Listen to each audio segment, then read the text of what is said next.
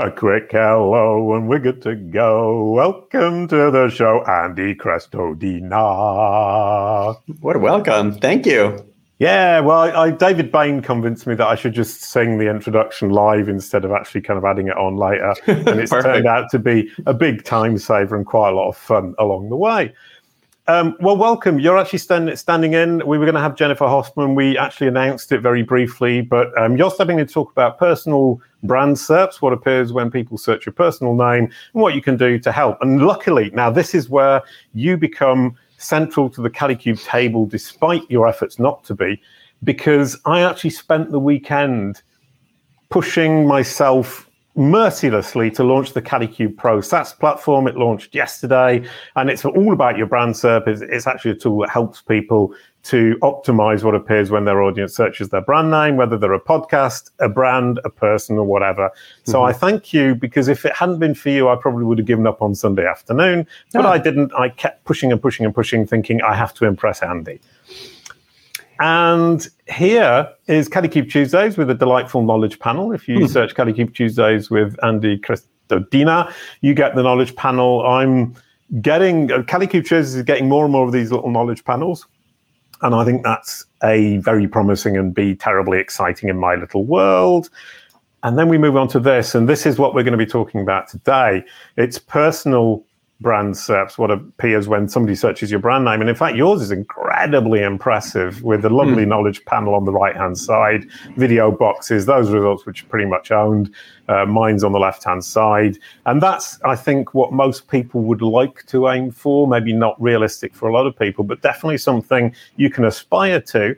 And I had a quick look around the world for Aleyda Solis. This is the Kalicube tool, and it actually shows you in different countries what your brand SERP looks like uh, using these the iconography so you can see at a glance that you can see that in America, Ireland, and the UK, those rich elements, and in fact the links as well, if you look closely, vary quite a lot for Aleyda mm. Solis. And she's worked pretty hard on her personal brand SERP as well. So I think it's important to realize that they can be very varied between different people, but also mm. for the same person across multiple locations. And mm-hmm. you've got to be careful about that. Now, the reason we're talking today is because I read your article all about um, ORM for, for people. So, mm. how to manage your personal reputation. I thought it was brilliant because it does what I fail to do every time is make it simple. Can you give me an overview of what the article said? Sure. Well, I start by making the brief case that these are critically important marketing efforts because the second you leave a voicemail for someone, the second you hand someone a card, uh, the second that that uh, someone that you appear in a social stream. I mean, just all the time, right? Anyone in sales, anyone in marketing, anyone who is making any attempt to be a thought leader will in, will be searched for. People search for people all the time. So it's a it, it's a branded SERP. It's really it's really powerful and important. It's a part of your personal reputation. So there are a lot of little things we can do to improve uh, the search results pages for our names. Um, sometimes it's a reputation issue and you want to push things down. You can do so by claiming more social media profiles. Sometimes it's a um, integration issue, and you can claim a knowledge panel and add social profiles to that. Sometimes it's about just driving traffic to your own web property and making sure that your own bio page on your own website is beautifully enhanced with all the little things that you can add, every bit of information, all the tags and schema and there are lots of them. It's just a giant missed opportunity. I think people forget yeah. about it. People don't really Google themselves that much. So that's the gist of it. Well, I think one of the reasons we don't Google ourselves so much is because we think it's self-centered, and we kind of think, "Oh, I'm not going to do that because I'll feel self-centered." But in fact, it is an important exercise. You said yeah. when you give somebody your business card. I mean, I remember back in the day in the '90s, before the internet was a thing, a big thing. You give the business card, you designed it, you spent lots of money designing your business card, and the impression that you gave with that business card and your presentation, that was about it. And then I realized in the noughties and the last mm-hmm. few years is that you give the business card, people look at it, and then they look you up on Google, and that's your business that, card. That is your business card. That is that. That's like a homepage. A, a time I think when um, I th- I'm sure it's happening much more often these days because what's the context of modern business? Video calls. What's a video call? It's a grid of faces with names underneath it. And every person on that call has plenty of opportunity to open another window or another tab and jump in and start searching for the people that they're talking to. You are getting searched for while you're in the meeting. Period. Full stop. That's happening to all of us every day. Right. Okay. I'll tell you a quick story because 100%. I mean, one, one, the reason I started working on this, and I've been working on it for seven years, is because I used to be in a cartoon. I was a blue dog in a cartoon. Mm. And I would pitch my services as a digital marketer and say, I'm going to work on your digital marketing strategy. We're going to make lots of money for your business. Bloody, bloody, blah. It was great. Again, my business card walked out the door and didn't sign very many contracts. And the reason was my brand SERP uh, said, Jason Barnard is a blue dog in a cartoon. And you wouldn't trust a blue dog in a cartoon with your digital marketing strategy. And that was that I set out to say, right, that is part of my story, and you will still find it on my brand SERP. But it's only part of the story, and I want to present the, the current part of the story, which is digital marketing person, whatever that might be. I was going to say expert, but that sounds yeah. rubbish. No, it, it, that's marketing. That's branding. That's just Ooh. 101. It's it's not strange to to need to. We it, it's not egocentric uh, it's an important thing if you're in sales for your numbers, for your you, you know your your business, your, the success in your role. Everybody needs to go Google themselves and look and see where the gaps are, the opportunities, and then just spend ten minutes a month like polishing those things. Right. Oh yeah. How how long did you say? 10 minutes a month it's not a i mean i think it should be done consistently it's not that much time i mean so go look at so let's say you search for your name and if you have a crap bio page on your own website probably linkedin outranks you Great. Click on that, mm-hmm. right? We're pretending to be our audience. Click on LinkedIn. Look at that. How's that looking? How's your LinkedIn? Bro- you know, it's, oh, you know, and, and if you bring this up to people, very frequently you'll hear, oh, I know, I feel bad. I haven't done it yet. I should just do it. Why are you waiting? Like, please, yes, go do that. It's going to make a difference for you. Yeah, I mean, I love the idea of ten minutes a month. I mean, I, personally speaking, I would sure. say spend spend a good half a day, even a day, agreed, sorting it out, yep. to get a good kickstart, and then ten minutes a month. Just keep an eye sure. on it. Keep it keep it moving forward. Now, I think people overestimate the time it's going to take them and under, underestimate the importance. And as you said, they say, "Oh, I haven't had time to get round to it." How foolish yeah. is that? You were saying the other day, before opening your email, do something useful for the day, and that could be the useful thing. It is. Uh, I, I joke that a small part of you on the inside dies when you open your email inbox every day Oh, You've like lost that. an opportunity to do something. No, important. I don't like it. Sorry. Yeah, do something important before you do something urgent. Email drives you into the psychology of urgency. But what you just said, Jason, is summarized beautifully. I mean, that's it has both higher value and lower cost than most thing than than you might expect. In other words, the ROI, right? The the the R is high and the I is low. you just said, and I loved that. That the the you know it's easier than it looks and it's more important than it seems. And, and, what we're going to do is go through how easy it can be because I mean I, I built the Kalicube Pro platform. The first thing that I was told is this is also obvious and simple. You can't actually sell a platform to do it. And what I've done is built a platform that organizes it because in the space of half an hour, we can probably give everybody all the secrets they need to know for this task. And then the question is, how long does it take? How easy it is to organize? And that's where we come in. But what I'd mm-hmm. like to do is, is what you did brilliantly in your article is start off with the low hanging fruit. What's the first thing? You said if your LinkedIn profile is top, optimize that. Your bio is second, optimize that. That's the first two things. Right. Yeah, it's a it's just a marketing axiom. Just pretend to be your audience, at least for 10 minutes a day. Go search for yourself. That's what they see. That's what they're going to see while you're in the Zoom meeting, after you leave the voicemail, yeah. you know, business card, whatever the case. So now you, you, we're going to work on this and we're going to improve uh, the search results itself. But while they are as they are, click through.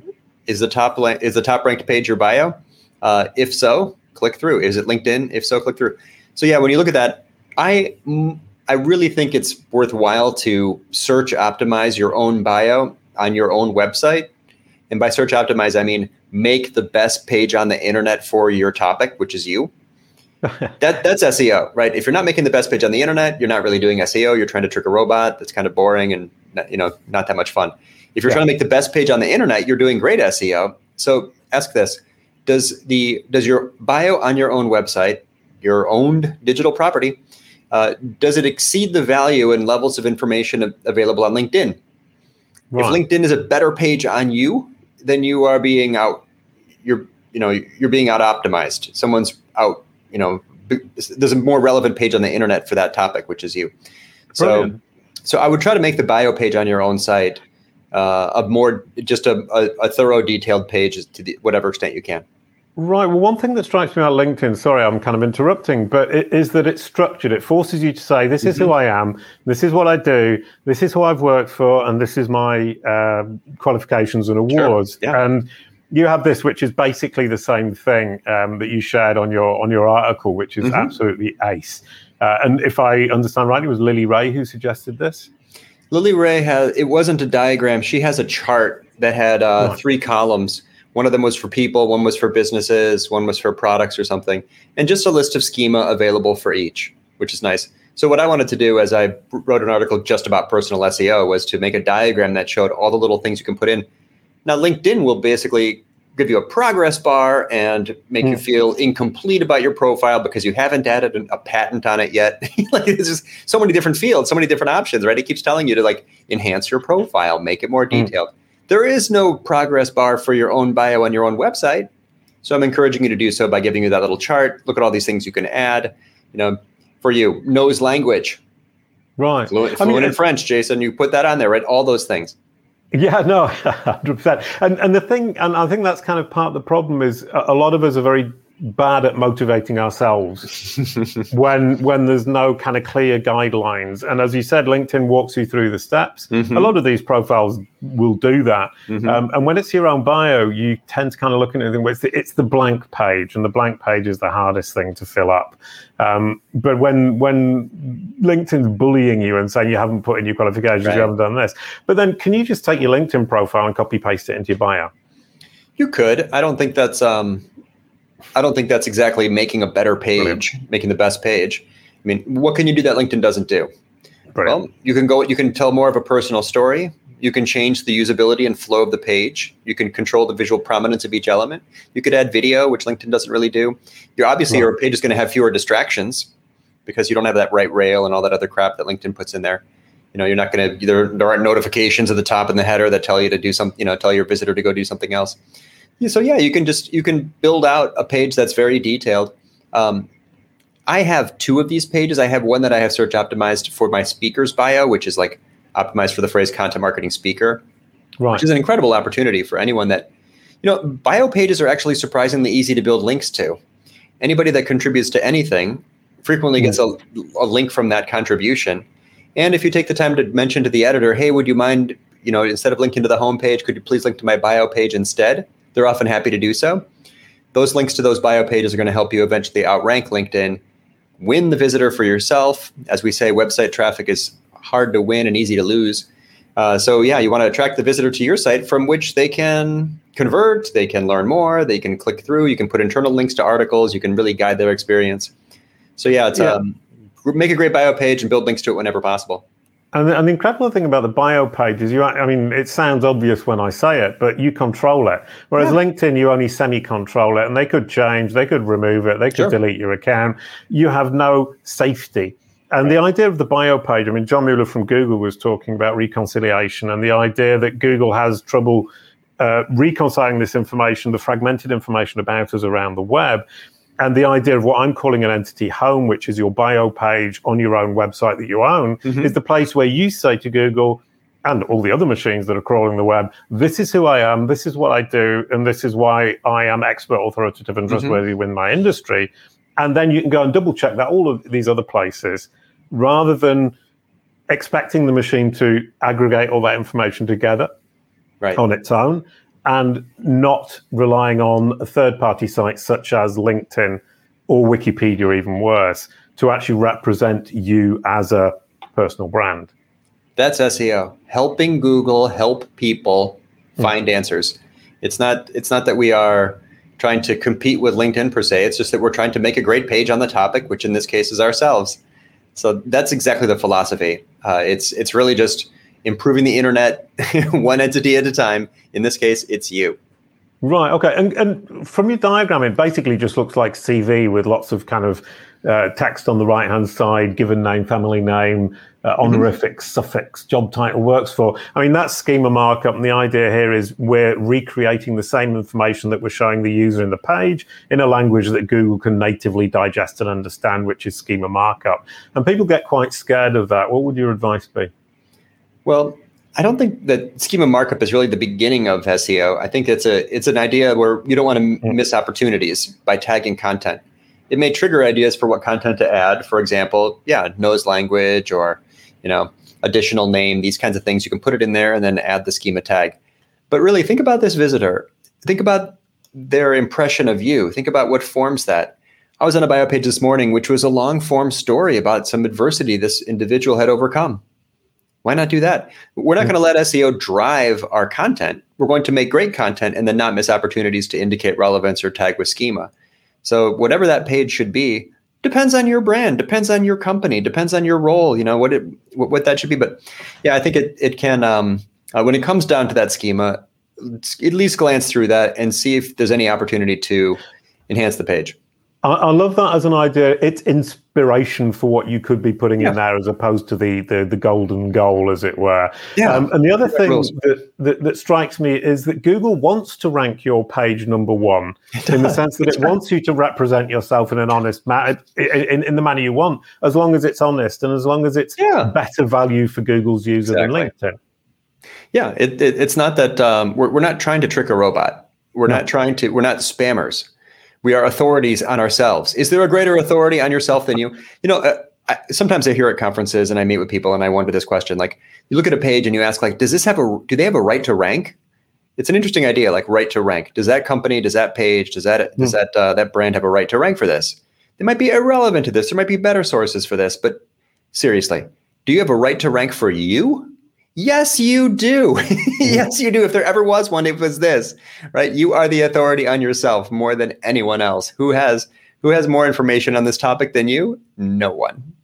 Brilliant. So, I mean, we've gone through LinkedIn, which is dull and boring factual information about me, then my own site, which is slightly more interesting because I can be a little bit freer about how I mm-hmm. present myself potentially with a delightful story about the trials and tribulations of my youth or my middle age what are the other low hanging fruits before we get to the richer elements that we can talk about in a moment? I mean, other social profiles? Yeah, I sometimes get contacted by people or friends or clients or friends of friends who say, you know, this individual has a reputation risk when you search for their name. There's um, you know, they were they were drunk driving and it was in the news and they're a doctor and it's hurting their reputation. And it was years ago and they're, you know, for whatever case, like they want to just push that down. They want to manage their search results page for themselves. They want to manage their reputation. So in those examples, there is a way to do it. Uh, social media profiles tend to rank quite well for people's names, obviously. Uh, in that example you showed at the beginning, yours had the Twitter cards, like it actually mm. pulled in a social social stream. Um, mine did not. By the way, I wasn't super impressed with my own bio. Yeah, look, I've got some work to do here. uh, yeah, no, the, the, Twitter cards are, are, really good fun because as well, they're, they're real time. Um, right. I, have yeah. been timing it. It's 16, 17 seconds. Wow. Between the moment I tweet and the moment I, it's what I call the Twitter trick, Twitter trick. And I do it at conferences is I tweet a photo of the audience and then get them to look at the brand SERP. And it, it's pretty impressive. It's real time control over that brand SERP. I mean, we wonder why some people get much more engagement on Twitter. There you go. It's maybe because of Google. Right. right. Yeah. Yeah. Yeah. It's like, how do you get traction on social media? Well, have you managed your branded SERP yet? Your your personal branded SERP? No. Mm-hmm. Well, maybe that's an opportunity. But anyway, uh, if you want to push down negative press, or if you've got a reputation problem in your personal search results page, uh, if you just go and claim all the different social media profiles you can find from Vimeo on down, uh, mm-hmm. and these rank for your name, which they likely will. It's common because they're super high authority websites, and that page is one of the few pages on the internet with your exact name it may push down those those uh, the negative press. Uh, now, when I say that, people freak out and they say, "Oh, but I don't want to be in- active on Facebook. I don't like Facebook. I don't want to be active there." I didn't say you need to be active there. I just said claim the profile. And if you want to claim a profile without being active on that profile, I'm I'm I'm I'm busy on LinkedIn. I don't really like Twitter. Okay, post one tweet that says, "Find me on LinkedIn. Connect with me there. I'm happy to interact on Twitter on on LinkedIn." So that like call forwarding idea of just making one social media post telling that person where you are active uh, is a way to create an account, but then ignore that channel, yet do so responsibly. Brilliant. I mean, and one thing about Twitter is, I mean, the reason it's 17 seconds is it's got a fire hose directly into Google, um, which means that Twitter, presumably, I mean, Google gets all of Twitter, it only gets 30% of Facebook, whatever it might be, 50% of LinkedIn. Uh, mm. With, I mean, I find Twitter to be a very useful kind of target simply because I know it feeds into Google. And it's easy to demonstrate that people are engaging with my content on Twitter and trigger these Twitter boxes, which are impressive and, and, and can be fun as well um, because there's a lot of personality in, in a Twitter box that you don't find on a LinkedIn blue link. You know, what we're doing now, I think, is really important uh, and answers a big question for a lot of marketers, which is hmm. how does social media affect SEO? Really right. common question. Yeah, people ask this all the time. They want to know: Should I be active? Is it worth? Is it worth my time to try to build a platform in social media? Uh, does that have any any implications for search? Yes, it does. Yes, it does. In the branded SERP, obviously, it does. So, uh, you know, do links from social media of pass equity and drive authority? No, but that's not the only reason. Can you use social media to connect with editors and and mm. uh, journalists and and you know pitch stories? Yes, yes, you can.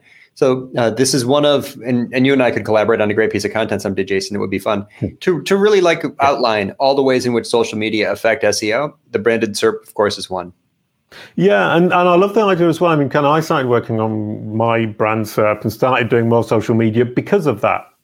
Because I'm not a big social media fan deep down no. in my heart. And I started doing it because I think, okay, I can rank exactly what you just explained.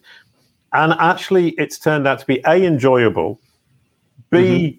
social, and mm-hmm. C, give me lots of opportunities I wouldn't otherwise have had. Now, do I rank better on other terms than Jason Barnard? The answer is no, I don't.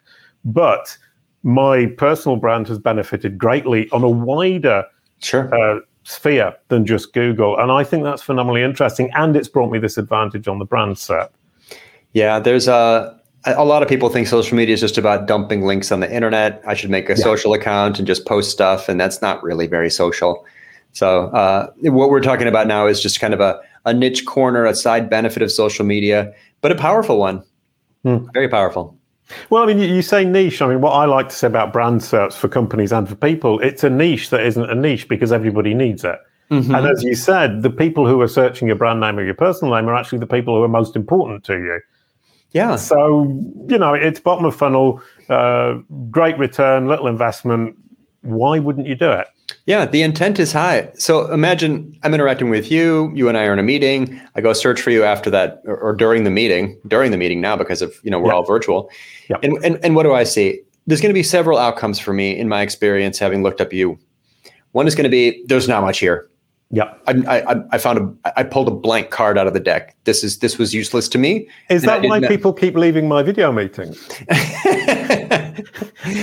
nice meeting you. You have no digital footprint. I, I do not trust you to continue enough to continue this meeting. Brilliant. that could be it. Uh, I, I, was just going to basically describe in a, in a general way that like it, you know what they see might be negative. Actually, it, mm. it, it could be nothing. It could be a zero or it could be super po- very positive. You can make that branded SERP sparkle where the person you're talking to begins to hope that you'll keep talking to them, begins to hope that you'll interact with them. Mm-hmm. What happens when you when the person you're interacting with suddenly looks like a like a legit expert? You want to engage with them more. You trust them more. You listen more to everything that they say. Partway through the meeting, they're going to start believing you more because they had on a different window. is it cynical to say that people are searching for stuff during meetings? Yeah, well, maybe they used to do it under the desk on their telephone, and now, yeah. now they can just do it without anybody really seeing. But I hadn't really thought that idea through. But I think you're right, and I'm thinking back to a couple of meetings I had last week, and I think people were looking me up on Google as we talked. And now I think about it, the conversation got better once they'd looked me up on Google. Google or, or, or LinkedIn. I think it's um, LinkedIn is oh, such a point. powerful source. Yeah, I mean th- this is about search results pages, but uh, it's you can see someone's name under their face during the meeting, but you can't see their title. You can't see their years of experience.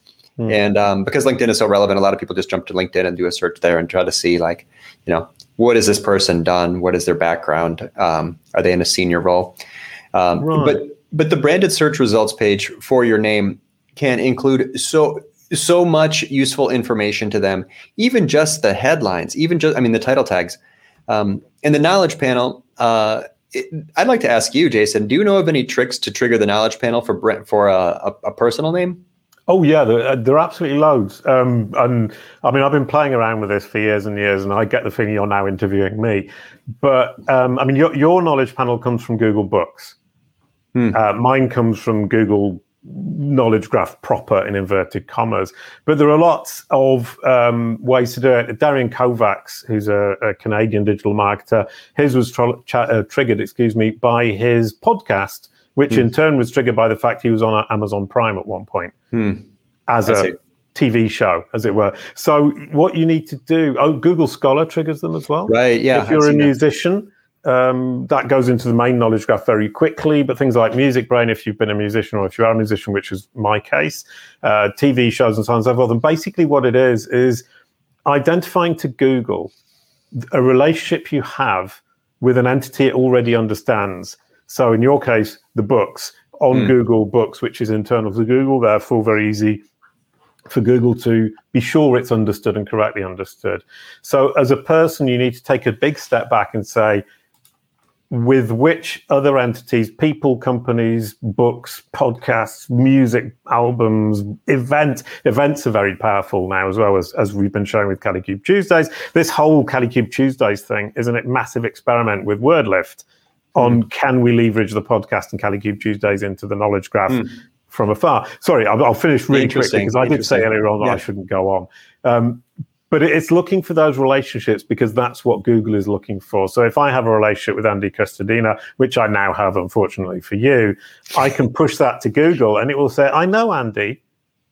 Jason is relevant to Andy because they were on a podcast in a Kalicube Tuesdays. That makes sense. And I can kind of barnacle yeah. on you, if that sure. sounds rather rude, excuse yeah. me.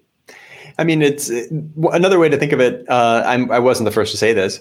Is to give yourself and the people at your company the biggest possible digital footprint, hmm. uh, which might be claiming, if not being active on different social media profiles, connecting yourself as an entity to, as you mentioned, podcast or books or music. Yeah. Lily Ray is considered a, a DJ. She's a musical artist in, in, in her knowledge panel. Um, it, just getting links to uh, and from you know different entities uh, on different sites. So yeah, that makes sense. Uh, and then let's say that that appears there. Claim the knowledge panel, Jason. And does that um, is that helpful to Google, or does that make any difference? I've claimed mine, and I didn't see any real opportunities to enhance it much. Well, there aren't very many opportunities. Uh, there are some things you can ask to have changed. You can suggest social media profiles. You can suggest um, a different piece of information. I got a, a friend who created his own knowledge panel. He's not known at all. And he basically just decided one day, I'm going to create my knowledge panel. Hmm. And he said about it step by step. And it was, it's absolutely brilliant what he's done. And one day he said, Oh, I want to get my, the size of my feet into the knowledge panel. Wow, really? Did that yeah, work? and he, he asked somebody at Google and they put it in. so you can, you can have this stuff put in by human beings, some of it. But what then happened is the machine came around and saying, well, actually, he's got size nine feet. That's hmm. completely mm. boring and uninteresting, and it just removed it. So mm. you've got to remember that the machine has the last say. Mm, so you can suggest a human being can edit potentially some aspects. It can't edit. They can't edit. Sorry, your subtitle, hmm. i.e., what's underneath it. It says for me, Jason Barnard, British musician. It says for you, I think, author. You can't mm-hmm. have that edited by a, a human being, but I you see. can have other aspects edited. But ultimately, the machine will decide. Right. Ultimately, yeah. if the machine thinks we've made a mistake, it will just correct it. So, uh, and this is a really, really helpful piece of information. If there's something mistaken or, or, untrue in the knowledge panel, you can't just ask them to change it. You need to actually go and find why the machine is making that mistake and correct that piece of information. Then you need to be Sherlock Holmes that, to do it. That makes sense. Find the input. Uh, I've, I've, got a funny story about uh, a branded search results page. Uh, there's a marketer named Joel Klettke He's Canadian. Oh. He, you know Joel? No, no, no. I, I, was I was listening to the name Klettke. Klettke with a K. Oh, uh, yeah, he's a conversion copywriter who later later started a company. Uh, is currently running a company called Case Study Buddy. Brilliant oh, writer, hilarious. Yeah, he's a great presenter. So Joel had this um, this effort years ago to try to get himself to rank in search results for the best looking man in the world. Right. And to do so, he uploaded he, he started, it probably wouldn't work this way anymore, but made a website called thebestlookingmanintheworld.com, wrote this giant fake interview with himself. What's it like to be the best looking man in the world? Giant high res photo of the of himself at the top with the alt text and, and file name best looking man in the world. And for years, if you search for best looking man in the world, the search results page had a had image searches, image results at the top, and his was the first. Joel made himself the best looking man in the world, according to Google, uh, through and a clever wife. bit of SEO or boyfriend, depending on. So yeah, brilliant. That, that, that's a lovely story, and, and, it is it is true that you can create your own reality. I mean, I think uh, that that that may may not work these days, but you can actually create the version of yourself you want, hmm. as long as it's truthful. Google hmm. will reflect it if you work hard enough. Well, I think it's uh, this is. I really enjoy this conversation. I've met very few people who care enough to actually focus on this for half an right. hour. Uh, I think it's it's such it it's such low hanging fruit. I mean, it, so there's um you know they famously say there's three kinds of key phrases: know, do, and go, as in informational, transactional, and navigational.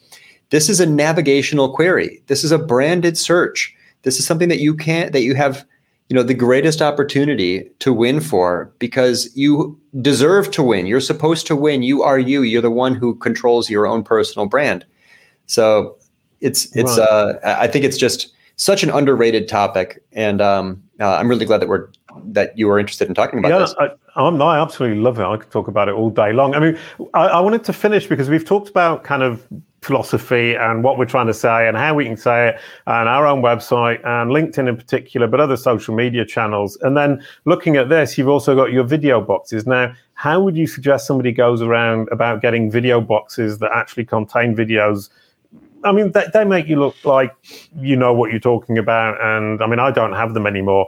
They've been replaced by podcast boxes. But how do, hmm. how do you get those video boxes? Well, it was uh, an opportunity for us to create video because they give a lot of presentations. So mm. anybody that gives presentations is basically making videos these days. Uh, I've also tried to never miss the opportunity to be part of a conversation like this one, where mm. a video and your per, and your proper noun, you know, your own name appear together. Uh, so it's really, I think, just been for us uh, uh, about volume. Uh, so we we're active in YouTube. there are videos that have my name as the title. There are videos that have my name in the description. Uh, hmm. and, and probably there are some uh, some weighted search ranking factors uh, um, that are user interaction signals. So people that search for that name are they in, engaging with videos? If so, what videos are they engaging with? If so, what channels are those videos from? Uh, so are those videos you know in just an educational thing about me telling you how to get your you know polish your your personal branded SERP? Or the video like an interview that are going into the deeper topic of that person himself. So uh, I have made hundreds of videos over the years in terms of both you know webinars and conference presentations and our own YouTube channel. I don't know which of those has been has worked best in search results, but I would say just get really active. Just get really active the same way we are right now in a podcast.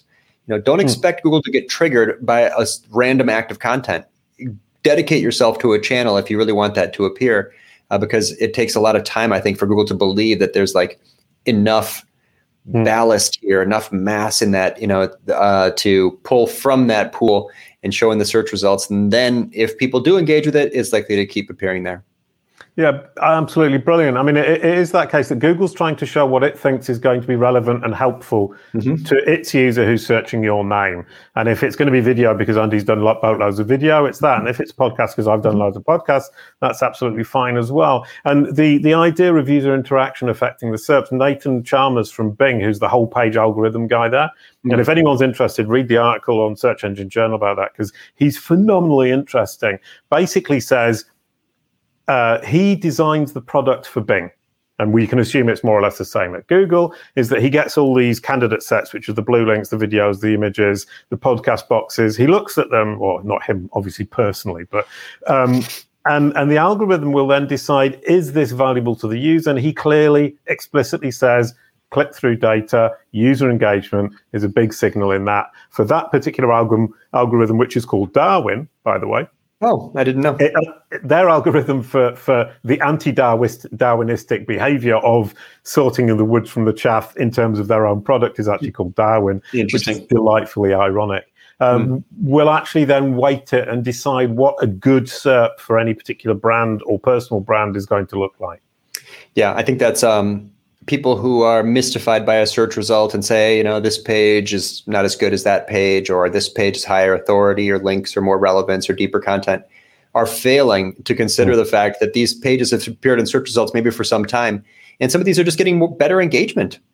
Yeah, it, it, it's oh, the third, yeah, relevance, authority, and user interaction. And, and I don't mean bounce rate because I have tons of high ranking pages with 95% bounce rates. I don't think that that's a factor, but look at time on page. Look mm. in your own analytics uh, see if you can find a correlation between high time on page, as in dwell time, as in mm-hmm. the long click, um, and search rankings. Uh, for us, we see uh, a very clear correlation in the analytics accounts we have access to, which is around 500. We have lots of lots of clients and lots of accounts. Brilliant.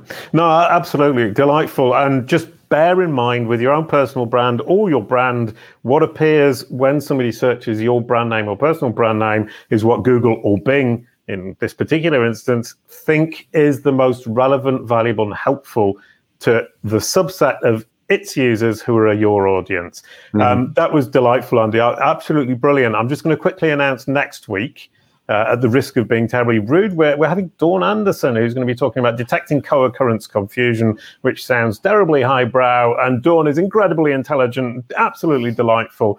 And I'm really looking forward to talking with her because she is such a smart person. So thank you, Andy. That was absolutely brilliant. You get the goodbye song as well. A quick goodbye to and the show. Thank you, Andy. Bravo, Jason. thank you. That was absolutely awesome, Andy. That brilliant. I'm so glad you came on and having that conversation was awesome.